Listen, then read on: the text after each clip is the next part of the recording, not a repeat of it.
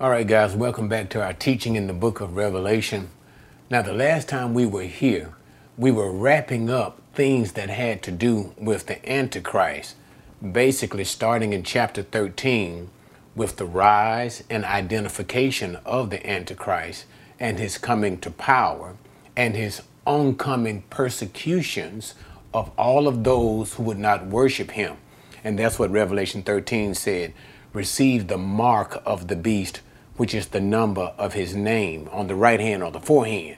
So we saw in that rise of the Antichrist and those who received him would be welcomed by him and be able to participate in uh, trade and things of that nature. They could live, quote unquote, normal lives by being able, as the scripture says, to buy and sell. But to all those who would not worship the Antichrist, which means the idea is they receive Jesus as their Lord and Savior. So you basically will have two groups of people at this particular time. That is, the Antichrist rise during the second half of the tribulation, also called the Great Tribulation.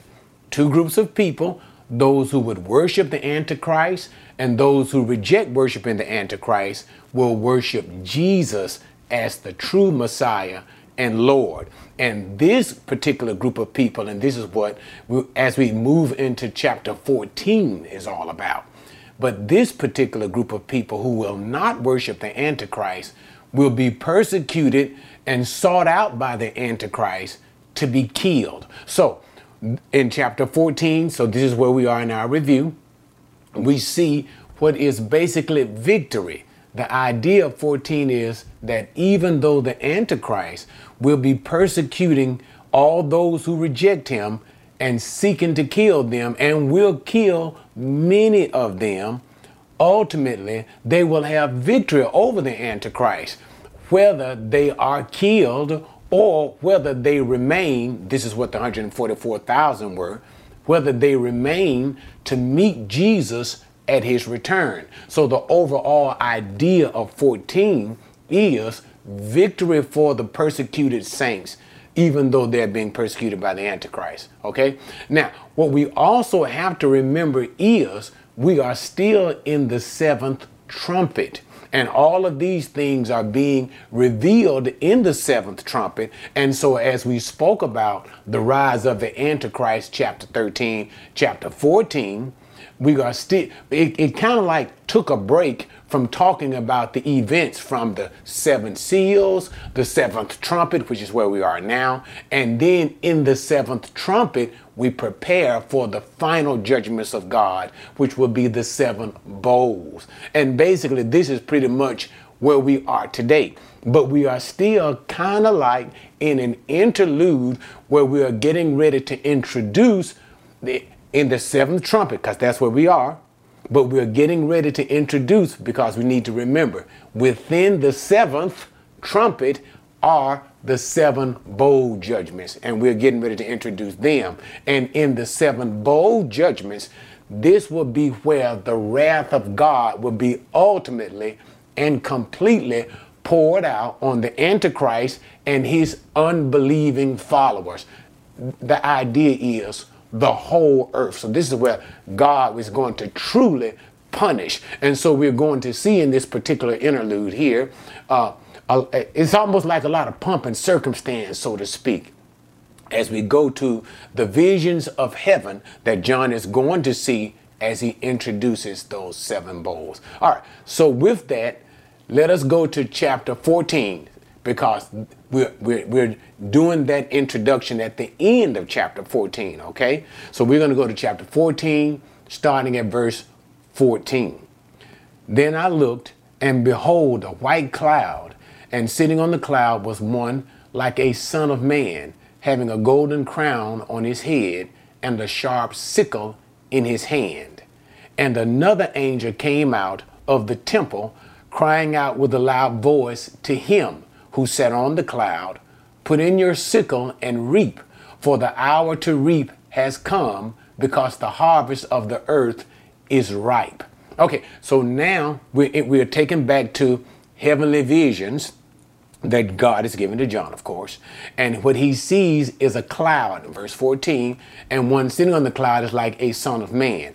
Now, a question has come uh, from an, a number of Bible studiers, students, about who is this particular one like a son of man sitting on a white cloud.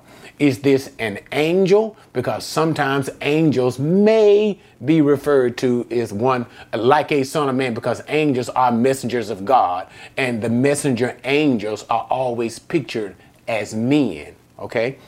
Or is this one sitting on the cloud Jesus?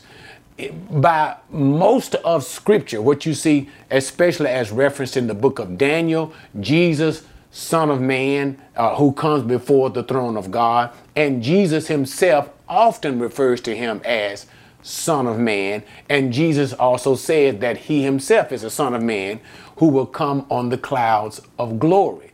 So we take this particular Son of Man to be Jesus. So what we see in verse number 14 is Jesus coming on a cloud, a white cloud, the cloud of glory, glory, cloud of glory. And he is dressed in white, and he and what he is coming with a golden crown, I'm sorry, with a golden crown on his head with a sickle.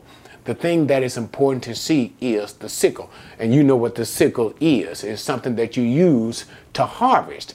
These are symbols of judgment. Remember, uh, uh, that we are in the last angel that spoke uh, um, that concerning the three woes that are, uh, that are coming from the trumpet judgment woe woe woe. The seventh trumpet is a part of that third woe. I say it again. The seventh trumpet which is where we are now the seven trumpets which introduce the seven bowl judgments the seven bowl judgments are the emptying out of the wrath of God. Okay? So, this sickle that Jesus is holding is all about a symbolism for judgment as he is about to strike the earth and judge all of those on the earth with one of the worst judgments that God is going to bring on the earth, okay? And Jesus is leading this judgment. And verse 15 tells us about an angel who comes out of the temple of God, which is in heaven, temple that is in heaven. And we have to kind of keep up with these temple scenes because there are different uh, places within the temple that these angels speak from or come from, and it gives us an idea of what's going on in heaven as the events are occurring on the earth. But nevertheless, he comes out of the temple of God in heaven, crying out to him who sits on the cloud, which is Jesus, and tells him, Put your sickle in and reap. That is, the time for judgment has come. But notice, even once again, not only is God the Father judging the earth, but the Father is judging the earth through the Son himself. But notice, again, and there's a point that I want to bring out here. Put in your sickle and reap, for the hour to reap has come. The harvest of the earth is ripe. Now, that word ripe comes from the idea means withered or fully ripe. So, what the angel is saying is the time for the judgment of mankind has come, and that judgment has reached a point of fullness. Okay, what I wanted to tell you guys about that is you have to understand in the in how God deals with mankind in, in principle, and I'm speaking in principle. God allows the wickedness of mankind to reach a point where God Himself will begin to judge man. So, in a sense, like consider it like a, a, a, a thermometer of, of, of, sort, where you get to this point, God says, okay, you, you know, you, are doing bad. Okay, you're doing worse. It's getting worse. It's getting worse until it reaches a certain point in the mind of God where God says, that is enough. Now I'm going to judge. Where the grace of God has been expended and God is sick and tired and the point of judgment is now full. You kind of see a sense of that when you go to the book of Genesis before the flood of Noah. The wickedness of mankind had risen so great until God had simply says, enough is enough. And what he what does he do? he brings on judgment with such finality that the flood destroys the whole earth. So, what we see here in verse number 15 is that time has come again. And so, but in, now God is not going to destroy all of humanity, but it's the destruction of humanity will be with the wrath of God that we're going to see will be to such a degree. Remember once again, what did Jesus say? If God did not relent from this wrath, no flesh would survive. That is, no human being could possibly live through the judgment of God. And, and that's the idea. The point of man's wickedness in verse 15 had reached the degree that God has said it is time to judge the sinners of the earth. Okay? Verse 16. Then he who sat on the cloud swung his sickle over the earth, and the earth was reaped. And so the idea simply is it is portraying that the judgment that it is about to begin. And the reaping of Jesus will be the judgments that will follow in the seven bowls of wrath. So this reaping action is portraying what will be called the seven bowls of the wrath of God. Okay? 17. And another angel came out of the temple, which is in heaven, and he also had a sharp sickle. Then another angel, the one who has power over fire, came out from the altar, and he called out with a loud voice to him who had the sharp sickle, saying, Put in your sharp sickle and gather the clusters from the vine of the earth, because her grapes are ripe. So basically, what we have another two, two, two, two other angels. One comes out, the other angel comes out from the temple. He has a sharp sickle. And then another angel comes out with the power of fire. So notice we see all of these different angels with the sickles in their hand. And what this indicates for us is, is the emphasis of judgment. In other words, all of these angels coming out and one declaring to another to put in your sickle upon the earth and reap the earth. And, and I hope you have the idea. Imagine uh, uh, all of the earth like wheat or something like that, standing crop, and and come out. And so we one fell swoop after another, which would be the bowl judgments. Wop, wop, wop. And what we see is the great intensity of God's wrath and anger upon the earth. And that's why we see these number of angels. We even see Jesus having a sickle, the angels following him having these sickle. And this is speaking of the anger and the wrath and the intensity of judgments that will be involved in the bowl judgments. And when we see all of this, it, when we begin to look at the bowl judgments that will follow 15, 16, the bowl judgments will be swift and harsh. And that's why we see the sickle action. Okay, but nevertheless, so the, the angel comes from the temple of heaven with a sharp sickle, verse 17. Verse 18, another angel with the power of fire, intensity of judgment, comes out from the altar. Now, let me make a comment concerning the altar. The altar is the altar of incense the altar of incense. And this was the place where prayers were offered up before God and the prayers of the saints. Also, we see that there were the saints who were at this particular place. And these were Christians who had died for the name of Jesus and those who will die uh, uh, under the onslaught of the Antichrist. Remember, I told you earlier the Antichrist will kill all those who don't accept him. These are they who are there at the altar, who are praying, and we also see uh, uh, in, in who are asking God, how long before you judge those who are upon the earth, those who killed us. Okay, so an angel comes from that particular place in the temple, where? At the altar, where the saints of God are pray are praying to God even praising God, things of that nature. A number of things are going on at certain particular time. But the point is, they were killed by the Antichrist because they would not accept the mark of the beast. Okay, so an angel comes from that particular place of the altar. So you see, there is judgment. God is also doing what?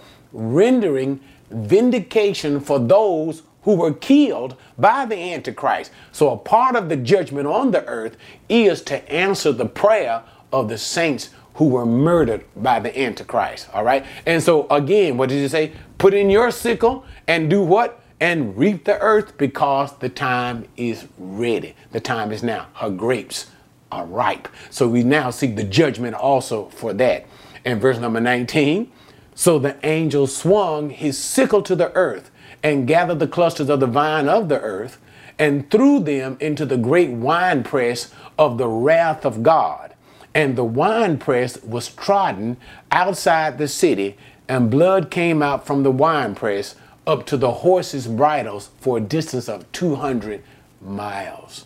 So, the judgment of God was complete. In other words, judgment was done. So, what we kind of see here is this um, in the angel coming out, and all of the particular angels coming out with their sickles, we see that the wrath and the vengeance of God will be completed with all of this swinging of the sickles. That, that's what this uh, gives a spiritual indication of. The judgment will complete. So now we're speaking of, even though we haven't gotten into the particular events, so I, I'm going to slow it down.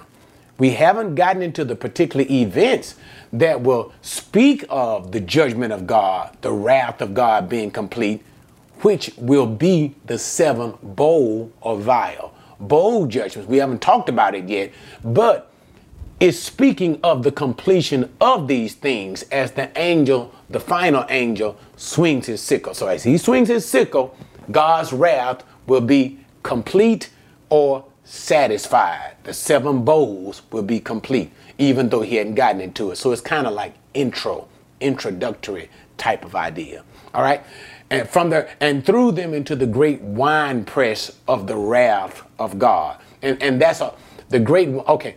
Here is a, a, a picture. Uh, when you in an ancient times they would have this great big vast and they would have, pull, put grapes into them and people would come in and and stump on the grapes and and as they press the grapes uh, the wine would come out and, and flow through this hole in, in, in, the wine press, and then you would see the juice that would come from the grape. So, this is the idea of judgment that is being given. God, in his anger, is throwing down judgments on humanity. Humanity are the grapes that are, and the earth is the wine press, is the vast, and God is trampling. That is the angels, as the angels with their sickles. God is trampling on wicked humanity, and as He tramples on wicked humanity in their deaths, flow their blood, and their blood flows from the wine press of the wrath of the wrath of God. And that's the idea, that's the picture that is being seen here. And notice verse number 20, the wine press was trodden. And that's the idea, God in his anger, trotting on humanity because, and that is the Antichrist, his kingdom, and those who worship him. And God is judging him with all of these judgments that we'll see from the seven bowl judgments, okay, outside the city. Now, here's a point. When he says outside the city, the city in Revelation refers, there are two cities that are referred to. The city, the great city, that is Jerusalem, and also the city which will be the uh, the place where the Antichrist sets up his kingdom, you know, his capital city, which would be called Babylon. It is now here, the scriptures does not tell us which city. It, it's kind of difficult to see. Is it Jerusalem that it's referring to when it says outside the city, or is it the, the kingdom of the Antichrist. Because notice again earlier that the scripture says concerning when it was giving uh, comfort to God's people concerning Babylon, that Babylon, the city of the Antichrist, will fall and be destroyed by God. So Which city is it? We cannot say definitively. The scriptures don't doesn't really say. I don't know. But I think my personal belief, the city, since we're talking about so much destruction, I think, and I'm not even sure about that, that it's referring to Babylon, the capital of the Antichrist. But I cannot be particularly sure about that. But nevertheless, the idea is, whichever city is talking about, the destruction, it is the, the whole earth. The whole earth is in mind. The whole earth is in mind. God is not judging just simply the city, but the whole world. But the judgment of God is severe. And the picture is one of one who stands in a wine press trotting out the grapes. God's judging of humanity. And to what extent is the judgment? The blood came out of the wine press, just like the grapes juice flow from the wine press. Here, the judgment of God on humanity, it brings about, since blood, death. The blood to the horse's bridle, and that's unimaginable. And just and I, let me can I just leave it at that? The judgment, so much death, God, God is bringing about so much judgment that causes so much death that blood rises to a horse's bridle for a distance of 200 about 160 to 200 miles. That's the distance of it. So that is unimaginable. So the point here is as we finish this section the final judgment of god would bring about so much devastation. There will be so much death that the blood letting is unimaginable. Okay, God, we were through with this particular section. Let's stop right here and we'll get back, we'll keep on moving into chapter 15, uh, verses 1 through 8 for the next section as we continue that introduction into the bowl judgments. All right, catch you next time.